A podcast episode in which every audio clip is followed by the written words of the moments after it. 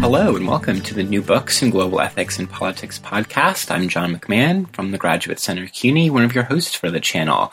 I had the distinct pleasure of talking to Henry Shue for this episode about his recent book, Climate Justice, Vulnerability and Protection, which came out from Oxford University Press in 2014. Shue, a professor of politics and international relations at Merton College, Oxford, is collecting in this book essays from 25 years or so of writing on the intersection of international normative theory, philosophy of human rights, and climate ethics and climate justice. And it's a very interesting text that I encourage people to read, especially for the opportunity to see the way that Shue's thinking, as well as the science about climate change, evolves over time. We touch upon that a little bit in our conversation, which focuses on questions about justice and international inequality, justice between generations, basic rights, renewable energies, the relationship between philosophy and the empirical sciences, and much, much more. So again, I urge you to go check out the book, Climate Justice, Vulnerability and Protection, and I hope you enjoy my conversation with Henry Shue. I'm now speaking with Henry Shue, who is Professor of Politics and International Relations at Merton College, Oxford, and also a Senior Research Fellow at the Center for International Studies. Henry, thank you so much for joining us on the podcast. My pleasure. Good to meet you, John. Nice to meet you as well. I was hoping perhaps you could start by telling us a little bit about your background and your research, and especially how this particular book, Climate Justice, fits in the arc of your work. At that time, I was teaching in the Ethics and Public Life program at uh, Cornell, and that was a very interdisciplinary uh, program. So I among others, I, I ran into agricultural economists uh, from the agriculture school. And one of them said to me, I, I hear you know about ethics.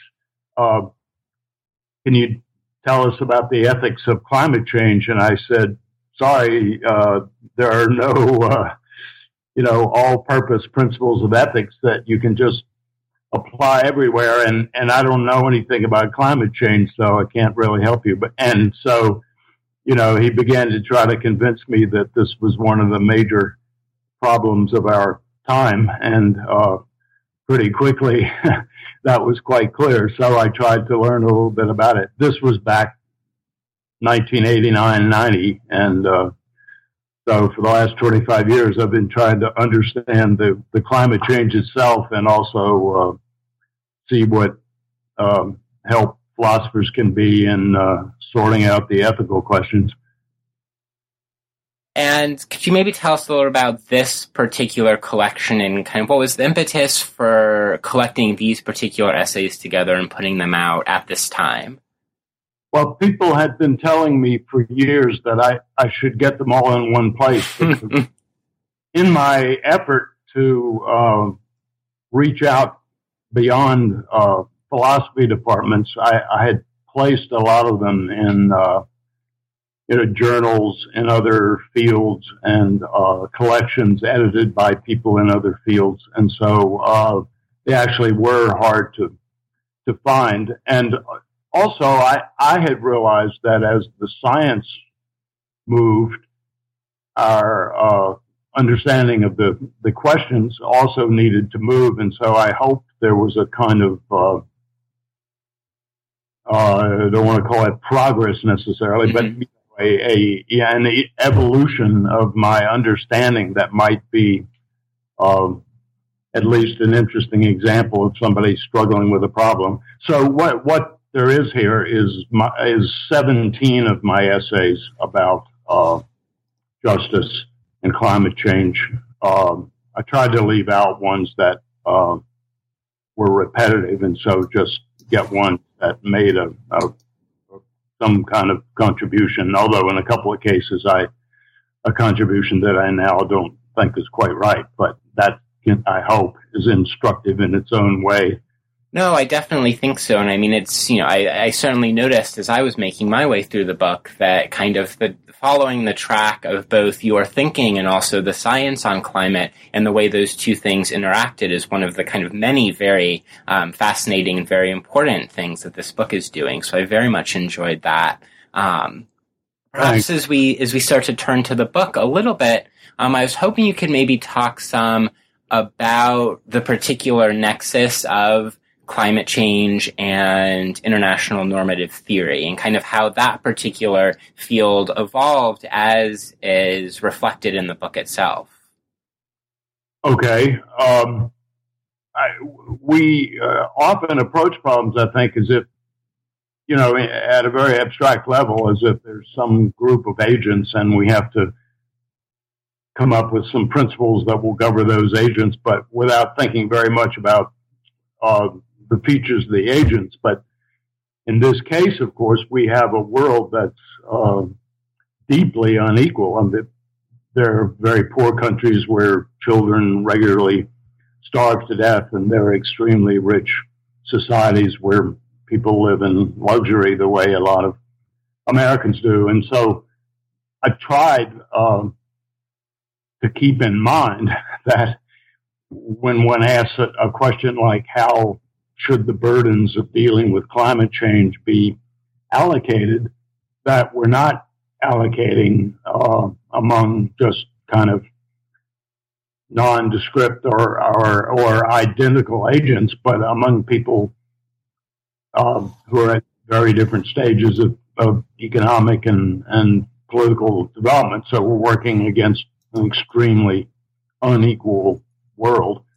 Um, that's been the kind of um, the fundamental thing. For example, I mean, the as I think all your listeners will will understand, climate change is produced by the emissions or pollution that comes from our use of energy, and we have to reduce uh, those emissions produced by the energy. On the other hand, many poor countries need, among other things, but really very crucially, to use more energy. So there's this sort of fundamental question how do the poor people of the world, in, including poor people in rich societies, but I'm, I'm mainly focused on the international questions how do the poor countries develop more vibrant economies that improve the lives of their people, which, as far as we can see, use more energy, while the necessity with climate change is to reduce emissions from energy. So that's been the kind of underlying problem uh, that. Uh, sorry, there was some street noise. That's no problem. The underlying problem that I, that I've tried to keep a focus on. And kind of how then does human rights, and particularly perhaps your your work in basic rights, inform the particular perspective you take to these questions?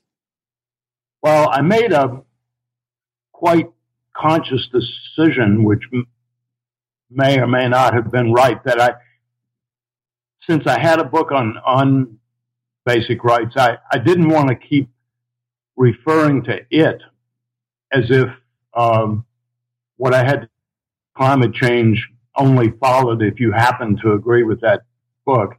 So in the first, at least, well, more than the first half of the, of the essays, I, I tried not to explicitly invoke human rights, but talk about the problems strictly in terms of international justice in general and tried to invoke invoke what I thought were widely accepted principles that are compatible, of course, with being committed to basic rights as I understand basic rights, but without referring to the rights all the time. Actually, more recently, um, my uh, colleague and, and friend at Oxford, Simon Caney, has started saying to me, sometimes you write about human rights and sometimes you write about climate change, but you don't ever write about human rights and climate change. So now the last couple of essays uh, in the book, I've tried to to uh, to talk explicitly about that connection. But uh, a lot of what one what needs to be said, I think, can be said on the basis of middle level principles of justice that would be acceptable to people whose theory is right based and to people uh, whose theory is not right based. Yeah, so let's kind of get into that some. So maybe there, what kind of principles of equity or principles of fairness or principles of justice are most important, especially when, you know, as you said, kind of the, especially in the first half of the book, um, a lot of the chapters, a lot of the essays are taking up this question of justice and fairness given radical inequality between nations. So what kind of principles of justice are most important for dealing with climate justice given those forms of inequality? Yeah, that's uh, a totally central question. And I mean, there are a number of them, and part of the, the philosophical interest here is, is trying to uh, sort out their relations. But I mean, first of all, given that the world is really quite radically unequal, and I actually sometimes use that in this strict Tom Nagel sense. Mm-hmm. Tom, that's wonderful uh, piece about radical inequality. If if one understands that the way uh, the way Tom does, then the the simple existence of radical inequality is itself a problem, and we should do something about inequalities that are that extreme. I mean, basically, this is an inequality where some people are extremely well off, others are extremely badly off, but the total resources are sufficient that the worst off could be a lot better off without the best off becoming much worse off. That's kind of the short version of, of that idea. And so, I mean, that seems to be extremely uh, plausible, intuitively appealing principle. And so that's one another quite different principle that's also highly relevant, I think, is clean up your own mess. Hmm. right? I mean, and I sort of invoke this a lot, but one of the uh, arguments that uh, has been made from the beginning by the poorer countries has been, where did this problem come from? You know, it, it came mostly from the emissions from industrialization. Well, then it's the industrialized countries who've made the biggest contribution to the problem. So, other things equal, uh, you'd think the people who created the problem should be the ones who, who bear the burden of, of cleaning it up. And, uh, and so on. I mean, I, uh, I don't want to kind of go through the whole thing, but I, have tried to uh, articulate some of these uh, particular principles like roughly eliminate radical inequality and clean up your own mess. And uh, and then look at what they would mean for dealing with climate change. And one of the conclusions I've come to this is a little bit rough and ready is that actually it doesn't make a great deal of difference which of these principles one invokes because they all give you the same conclusion, which is roughly that the countries that created the mess, which are also the richest countries and therefore have the greatest ability to pay, um, should bear most of the burden. So the, the, the main conclusion you get is exactly what's built into the climate change treaty anyway, which is that the economically advanced, wealthiest nations should be taking the lead uh, in in dealing with the problem, which uh, is a conclusion that the advanced developing nations uh, have mostly resisted. Certainly, the United States has resisted it. So the general thing is, I've tried to look at the principles, articulate the different ones, see how they apply, and what I've actually thought is that they mostly all point in the same direction, which and is. And I think that's certainly kind of one of the effects of gathering these essays together is that even when you are kind of drawing on different principles, they do converge um, on that particular conclusion. And it seems to me that that another implication of the various principles is a rejection of the notion often put forth by the richer countries that we can deal with climate now and we can push questions of justice off into the future. So I was hoping you could perhaps uh, talk how the principles of justice that you're working with and working through in the book um, push back against that notion. Yeah, that that's been and still is an important issue. I mean, one one of the most influential books in this field is a book by um, Eric Posner and David Weisbach, uh, which I think is called Climate Change Justice. And it argues that poverty is a great problem. We, sh- you know, uh, on the global level, we should do something about it. Climate change is a great problem. We should do something about it. But these are two different problems, and we shouldn't mix them together. And if we mix them together, uh, we just make things much harder. But, um, and I agree, it would be uh, simpler if we could separate them, but they're just not separated, I think. Uh, for example, if, if, you try to separate them, you'll say uh, maybe something like, let's work out a fair division of the burdens involved in reducing greenhouse gas emissions. Then later, if people are having problems that are caused by the uh, continuing climate change, we'll figure out um, how to share those burdens.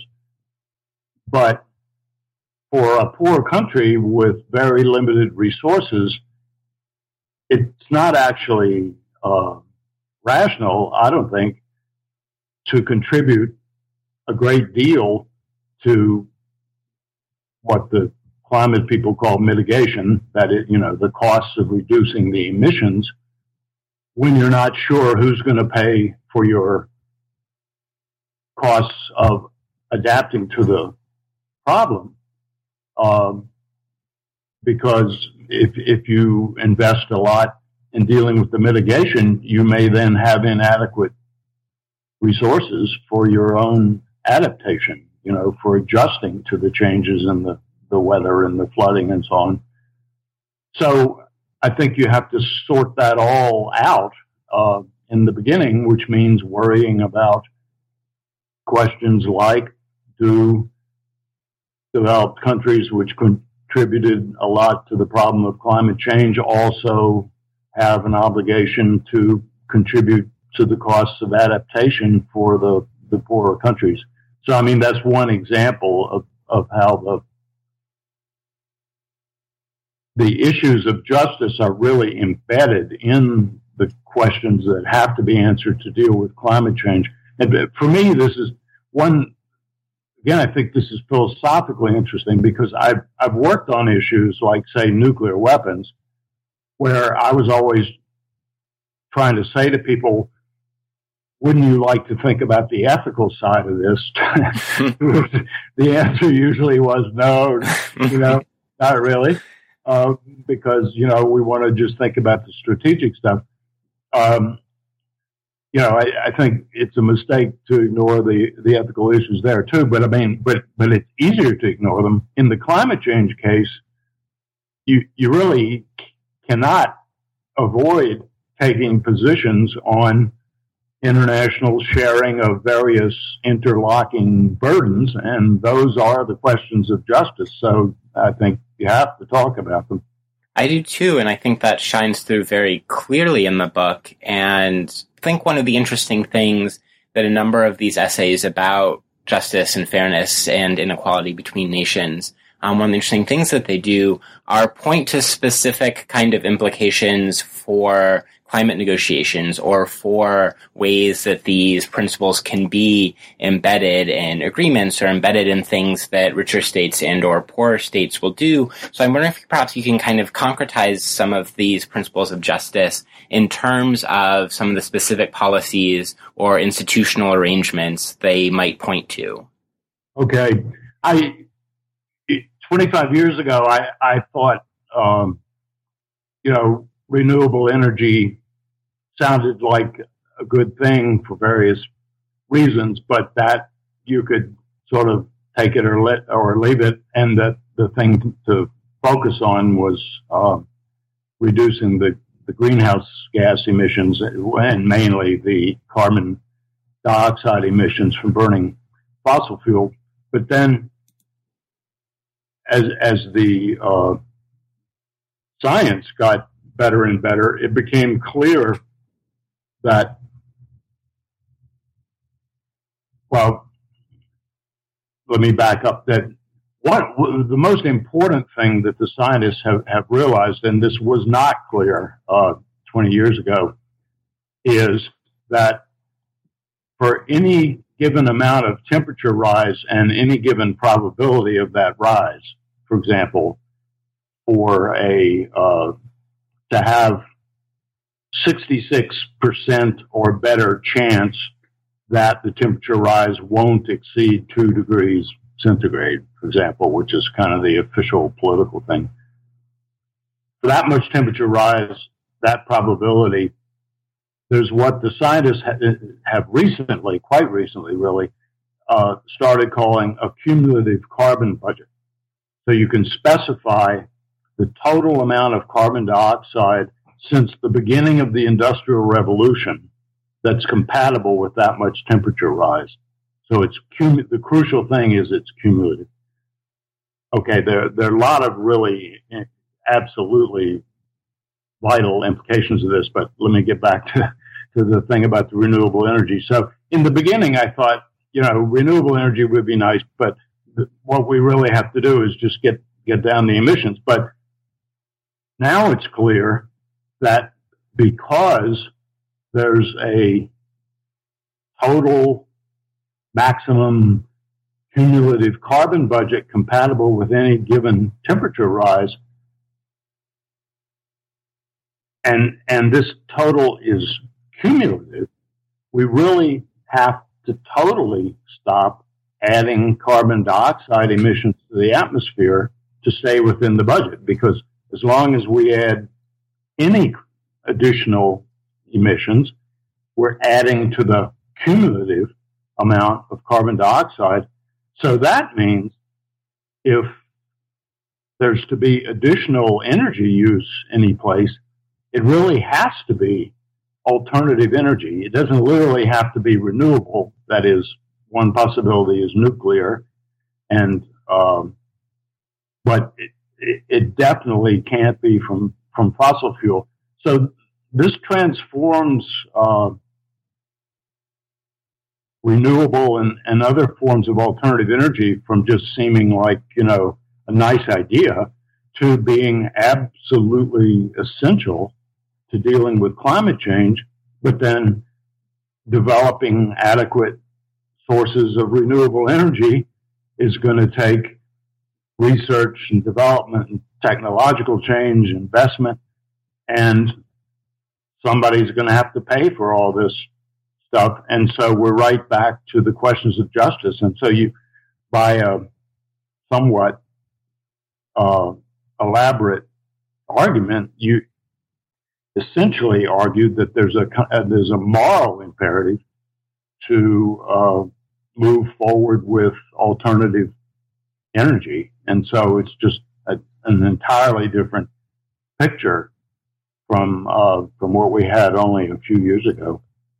Yeah. And, did I get off the question you were actually trying to ask me? No, no, that's that's a really, um, I think, in a very illuminative answer to the question I was I was trying to get at. Um, and I think another kind of question, and again, where kind of the importance of alternative and renewable energies plays a very important role is how we approach the question of intergenerational justice, which is something that many of the middle chapters of the book, the chapter on the Kyoto Protocol, for instance, um, and a few other chapters in the middle are trying to get at. So as a way to kind of maybe focus on the very large question of intergenerational justice as it relates to climate change, perhaps you could talk us through justice between generations vis-a-vis the idea of something like basic rights okay, um, we we realized early on that uh, greenhouse gas emissions and especially carbon dioxide, I, it's it's important to, to focus on on the carbon dioxide for reasons I can give if it's of interest. that these emissions are are transnationally zero sum, so to speak. I mean, obviously, if if if you're adding up the total cumulative emissions and the U.S. emits a certain amount, then that's an amount that India cannot emit when it develops or will exceed the total. So it's it's zero sum transnationally. But now it's clear because we understand that the carbon budget is cumulative. You have to total it all up because the carbon dioxide stays in the atmosphere. I mean, that's the the kind of main thing to know is that not all of it, but a, a significant percentage of the carbon dioxide, once it enters the atmosphere, just stays there uh, for millennia. This means that uh, not only can any emissions by the U.S. not be emitted by India, but it means any emissions by this generation cannot be uh, emitted by later generations. In fact, uh,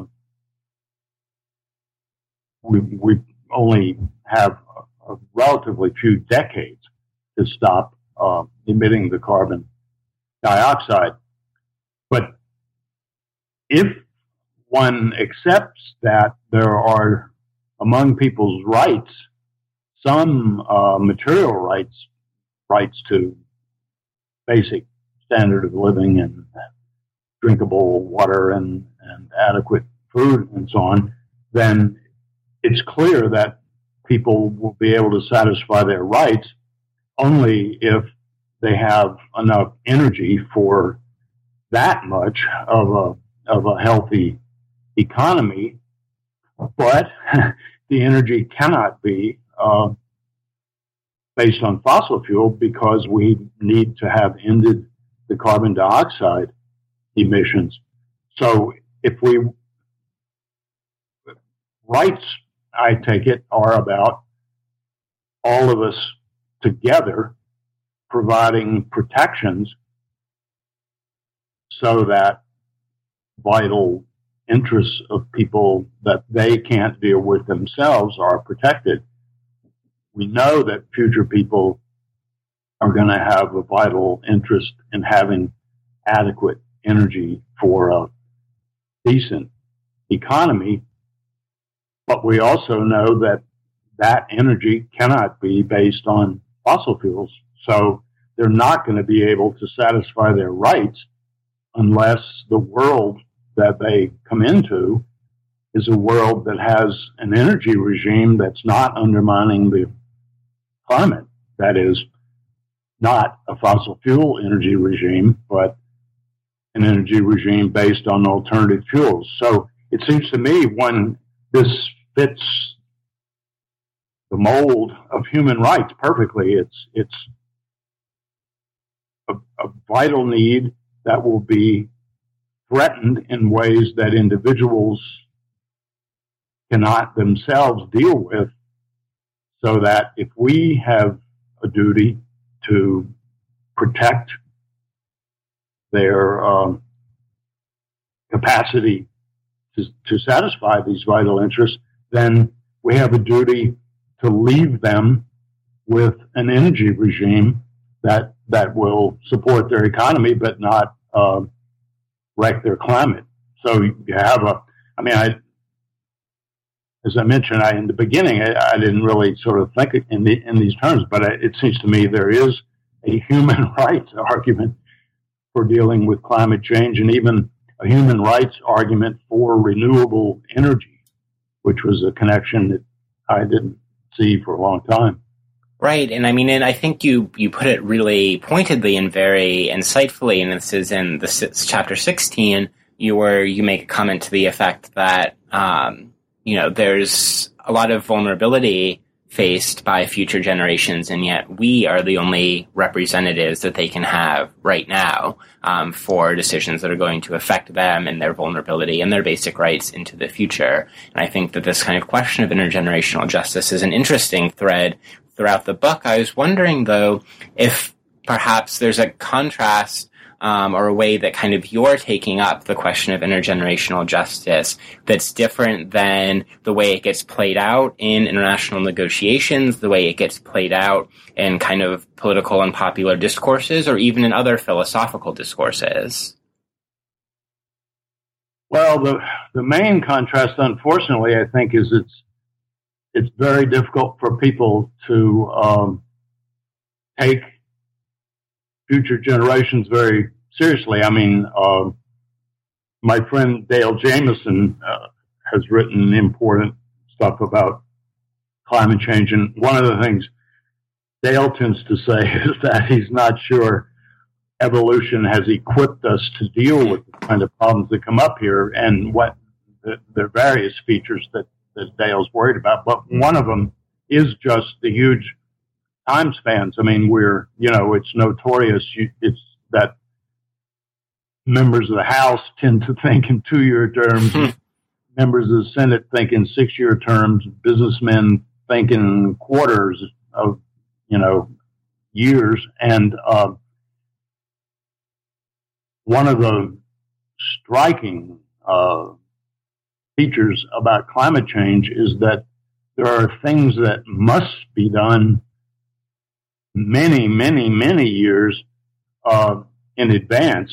Uh, for, I mean, the two two aspects of this are really very important. I mean, one is uh, if you if you want future generations to have an energy regime that doesn't produce carbon dioxide, then that means you need an energy regime that doesn't use coal, gas, and oil. Okay, so we need to move to another energy regime. But I mean, that's an enormous political, social, economic transformation. I mean, I, I think we're talking about an energy revolution on the scale of the industrial revolution or the agricultural revolution. I mean, this will be a huge transformation in human affairs. And at best, this is going to take a while. You know, I mean, we, we went from burning wood to burning coal to burning oil, you know, gas. But I mean, each that from wood to coal was very slow. From coal to oil would have been slow, except we never left the coal behind. I mean, that, that's a, a move we, we still haven't really made. We're burning all that stuff at the same time. So to actually, you know, we have super tankers cruising the oceans full of oil. We have gigantic infrastructure with gas pipelines, coal mining, great trains of hundreds of cars carrying the coal. This is all a basic economic structure that has to go away and, you know, do something totally different.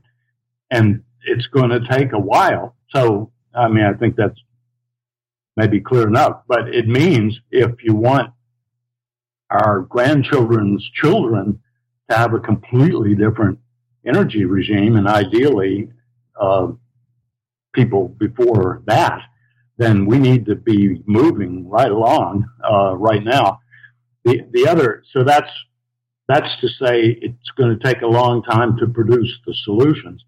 The other, uh, I think, undeniable fact is that in the climate system there are thresholds, thresholds which we can't locate precisely in advance, but that it's quite clear from all kinds of evidence are there. For example, there's a, a threshold at which the ice in Greenland would melt, and that would add, I forget the exact number, but you know, six or seven meters, 20 feet or so to the depth of, uh, to the, to the sea level.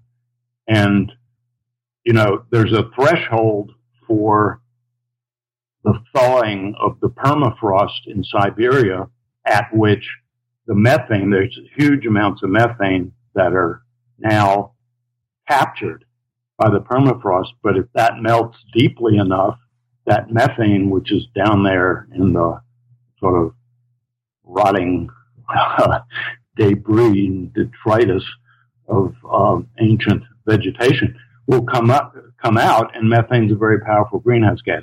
So, I mean, the, one can fairly easily specify a lot, the the nature of a lot of these mechanisms. What we don't know is exactly where uh, or when things will get warm enough for that to happen, but we know there is such a place.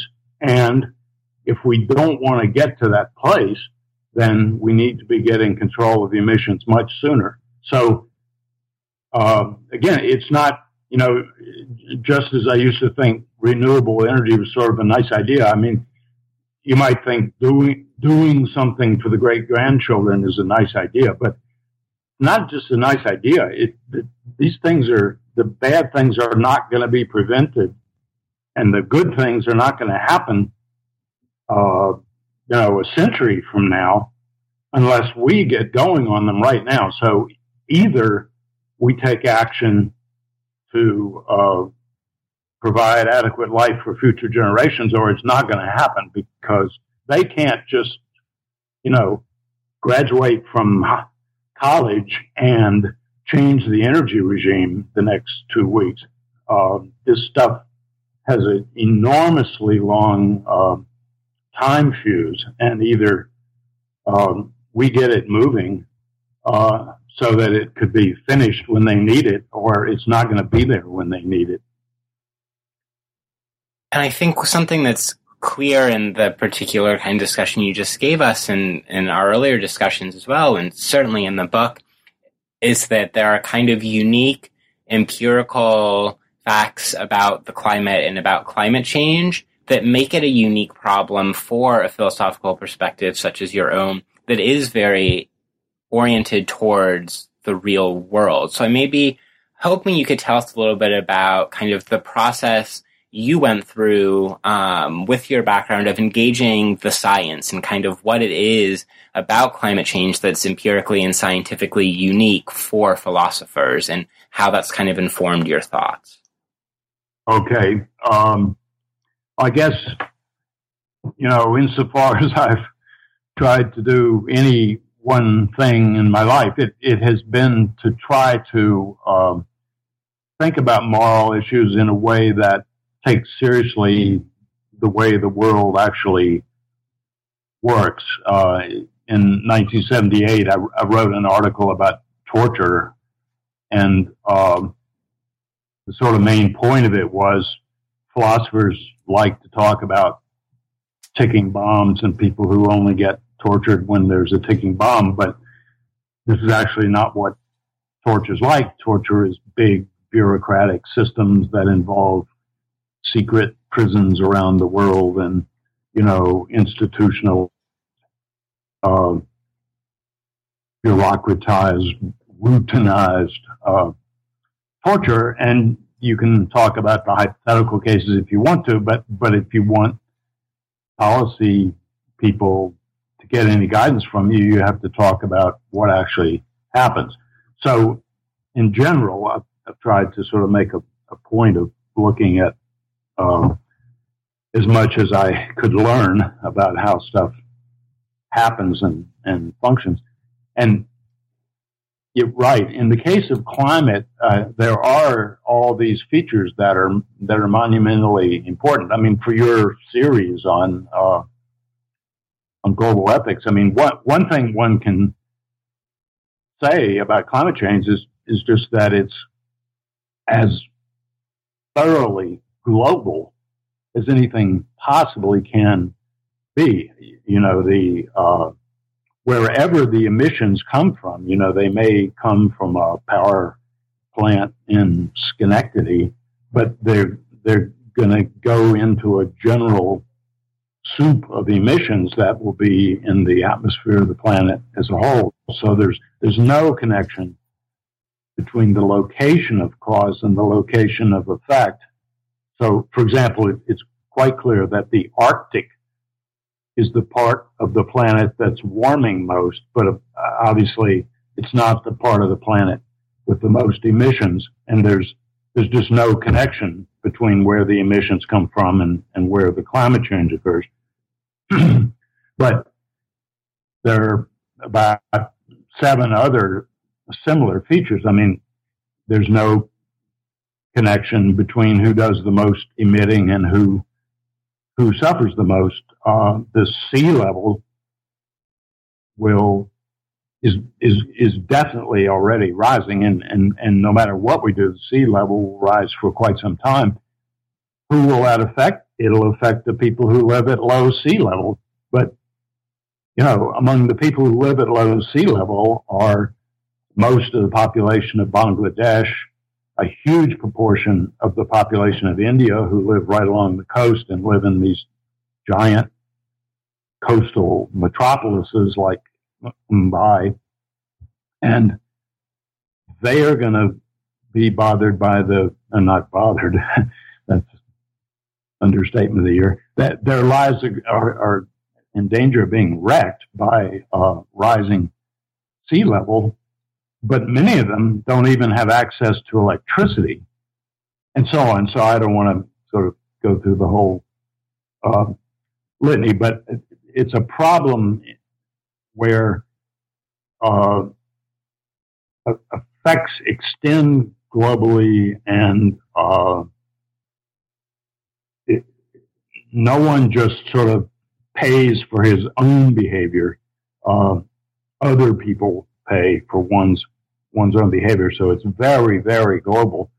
But maybe uh, the most striking thing I think is is what I was saying already that there are these enormous uh, time lags. Uh, it'll take a huge amount of time to bring about the social and political transformation that we need, and the uh, causal connections affecting the climate system involve enormous uh, time periods. For example, we we know that a great deal of the additional heat that's being held into the planet by the additional greenhouse gases is not showing up in the uh, the measurements of average global temperature. So where's the heat? Well, a lot of it's in the ocean, and the ocean has this enormous inertia. So you get you get warming of the uh, shallower part of the ocean. They they often say separate the top 700 meters from below 700 meters. So you the top 700 meters get warmer. Then over centuries, that warmth goes down into the deep ocean and you get some kind of equilibrium. I mean, not that all the water in the ocean gets to be the same temperature, but you, it's always warmer on the surface, but, but you get an equilibrium. Then, you know, after some more centuries, there starts to be an equilibration between the oceans and the atmosphere. And, and so some of that heat will come out of the ocean into the atmosphere and that might be, you know, a millennium or so after we've stopped greenhouse gas emissions and stopped directly warming the air. But the air will still keep warming because this heat's coming up out of the ocean and so on. Uh, the, the other main thing is just these, you, re- you reach these thresholds way before you uh, realize it, which, by the way, I, I, think often means that uncertainty is a reason for action. I, the clearest example of this is that last year in 2014, two different scientific studies concluded that the melting of the West Antarctic ice sheet, which this is not all of Antarctica now, but, but it's one big chunk of it, they, they concluded that it's now irreversible there's nothing we can do. Uh, not, nothing, you know, literally, absolutely nothing that would make sense in terms of the physics of the world to, to stop that ice sheet from melting. And it looks as if that was already true in the early 1990s. So you know, we lived for the best part of a quarter of a century without realizing that we'd already passed the threshold for the melting of the West Antarctic ice sheet if this is all true. I mean, we need a lot more investigation, but these studies look very good. The point, I, whatever is the exact truth about the West Antarctic ice sheet, this what this is, you can go past a point of no return long before you know it. I think that means that the the argument that from uncertainty, which in American politics is, is usually mobilized as a reason not to do anything. You know, we should, we need to do more research because we don't know. But actually, in many of these cases, we indeed don't know.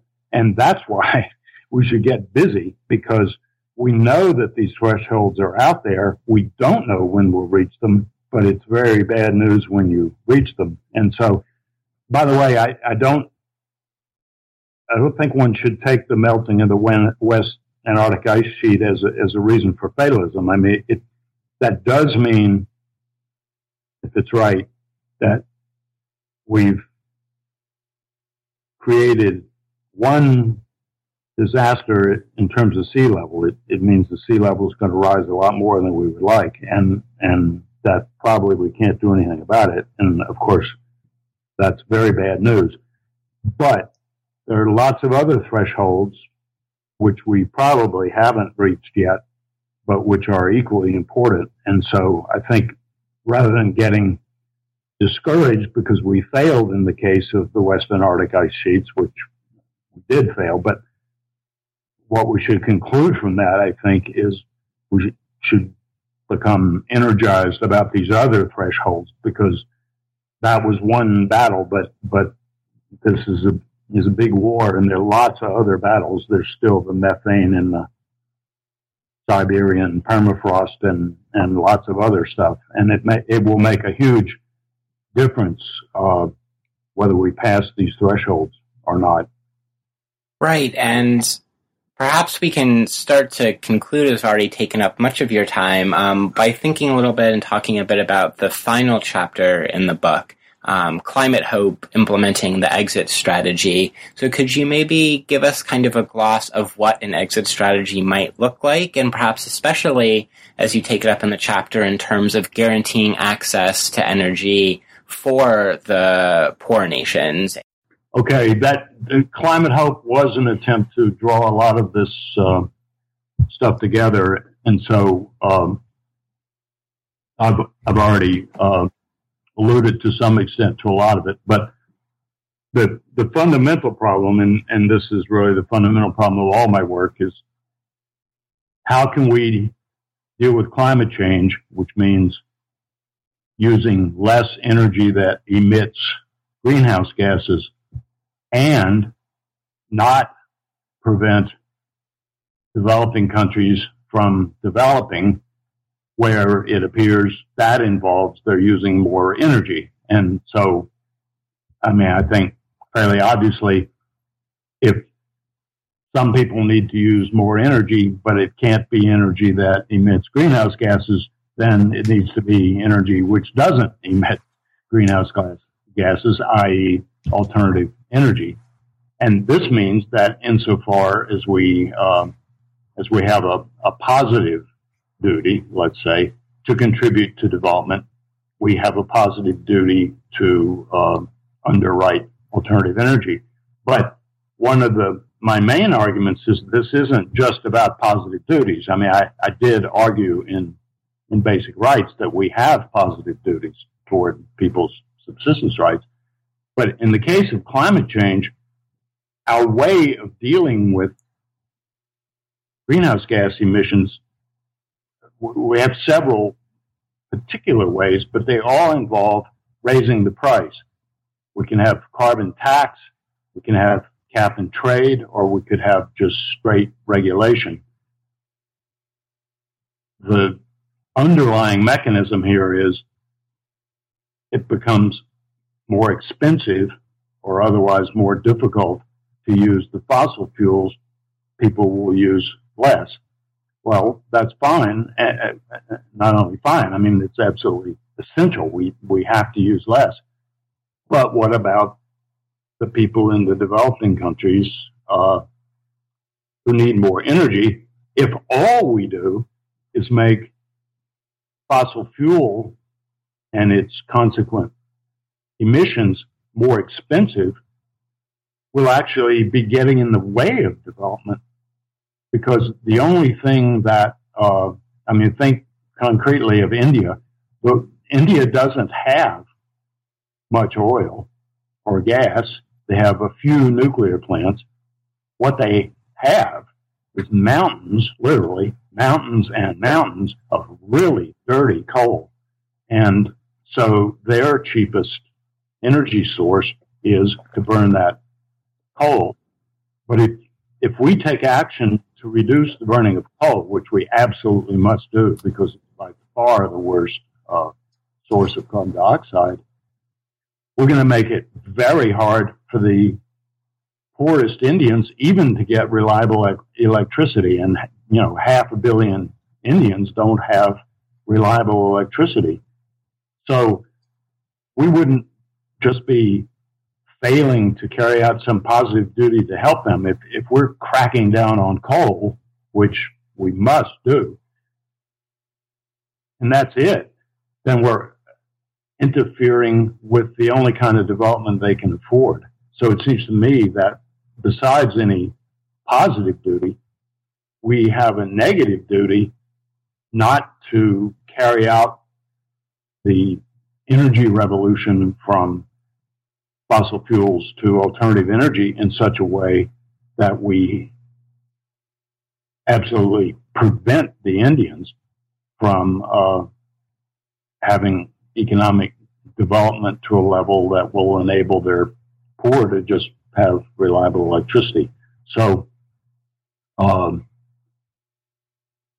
I mean, this is this is one concrete example, I think, of of what I earlier was saying was a kind of surprising moral obligation to promote renewable energy, which doesn't seem like the kind of thing you'd have a, a moral obligation to do. But but if you have any even a moral obligation not to get in the way of uh, Indian development, but we need to do what we can to keep them from burning all that coal, then we have to accompany our efforts to keep them from burning that coal with doing what we can to uh, bring affordable and accessible uh, alternative energy. For example, uh, you know, villages in Italy now, uh, sorry, in uh, India now, will sometimes have a, a village set of solar panels, and the the uh, villages villagers will bring their cell phones in to the where the the solar panels are and charge their cell phones, and then they you know it's an enormous benefit to them to have the cell phones, so they're getting uh, you know a community source of uh, battery recharging from the from the solar panels. If we can assist them in in getting uh, an array of solar panels in every village, that that has all kinds of benefits. I mean, they they don't need to get their electricity from burning coal. They don't even need to install all the power lines and all that stuff that goes with the traditional electricity grid. So we enable them to do a, a so-called leapfrog technologically, improve their lives, and prevent them from increasing their emissions because, as everybody knows, China has developed quickly, but it's added a huge amount to the cumulative carbon budget. So, to be fair to them, they're also doing a lot on renewable energy. It's just China's a big place. They're doing a lot of everything. But India is a big place too, and they'll do a lot of everything if uh, if we don't take measures to help them uh, move to a focus on the energy sources that don't undermine the planet. Thank you. And now, before we close, I was wondering, this is such a such a very rich book. Um, if there's anything we didn't get the chance to discuss that you'd like to talk about, one thing we haven't actually talked about very much is that I think there are implications here for what uh, for for the appropriate interpretations of of sovereignty. That's in a way just part of of what I was saying about it being so global. But you know, we we tend to think that. Um, well, the, you know, the world consists of nation states. They they all claim sovereignty, which means um, some autonomy in their domestic affairs, and obviously that's a good thing up to some point and in some ways. But in, in 1992, when the U.S. signed the uh, the climate change agreement, um, President Bush, first President Bush, said something like, "Well, we're we're ready to do what we can about the climate as long as it doesn't interfere with the U.S. economy." But I think that's a that's a traditional understanding of of sovereignty that each nation can have its own economy. But having your own economy means having your own energy policy. But if having your own energy policy means choosing your own sources of energy, then that means it's up to you whether you want to cooperate with uh, with ending greenhouse gas emissions. And I don't think that's part of sovereignty anymore. Uh, and so I think we really need we we can't just sort of get rid of sovereignty. There's all kinds of bad um, interventions going on. So, you know, this needs some careful philosophical work, but we, we need to rethink sovereignty, keep protection against outside uh, demands that, that ought to be resisted, but make room for uh, kinds of energy policy that uh, are compatible with dealing with climate. So that's one thing. But uh, actually, you've you very nicely brought out most of the of the main things. Oh, well, thank you. It was uh, very much a pleasure to read. And so, one final question: I was wondering if you could tell us a little bit about what you're currently working on. Well, mostly just going on with the um, justice toward future generations, and especially this problem of uh, passing what I've, I've, now started calling the, the, date of last opportunity. That illustration about the the uh, West Antarctica ice sheets. We we know now that in some cases, uh, the last time something can well, we, we know for sure that there is a last time when something can be prevented. Uh, often we don't know what when that last time is, but we have very good reason to think it might be either now or quite soon. And so this fairly obviously raises these problems about uh, do we have obligations to take what you might think of as uh, stronger measures than the measures any old generation would have on just general principles toward future generations. Might might there be something like a, a special responsibility to try to avoid passing additional points of no return? And how stringent is that? I, I mean, philosophers will see this is this is one of these problems where if you're not careful, you end up with such strong obligations for people that they can't have lives of their own and, and all they do is, you know, serve as tools to prevent the problems of the future. So, so it's another case where we, we need good philosophers to, uh, to formulate the thing correctly. But that's my sort of main worry is what about these uncertain points of no return? How much responsibility is is generated by our understanding that they're out there. Well, we'll we'll look out for for future work along those lines. Henry Shue, thank you so much for joining us on New Books in Global Ethics and Politics to talk about climate justice. You're welcome, John. I enjoyed it. Thank you.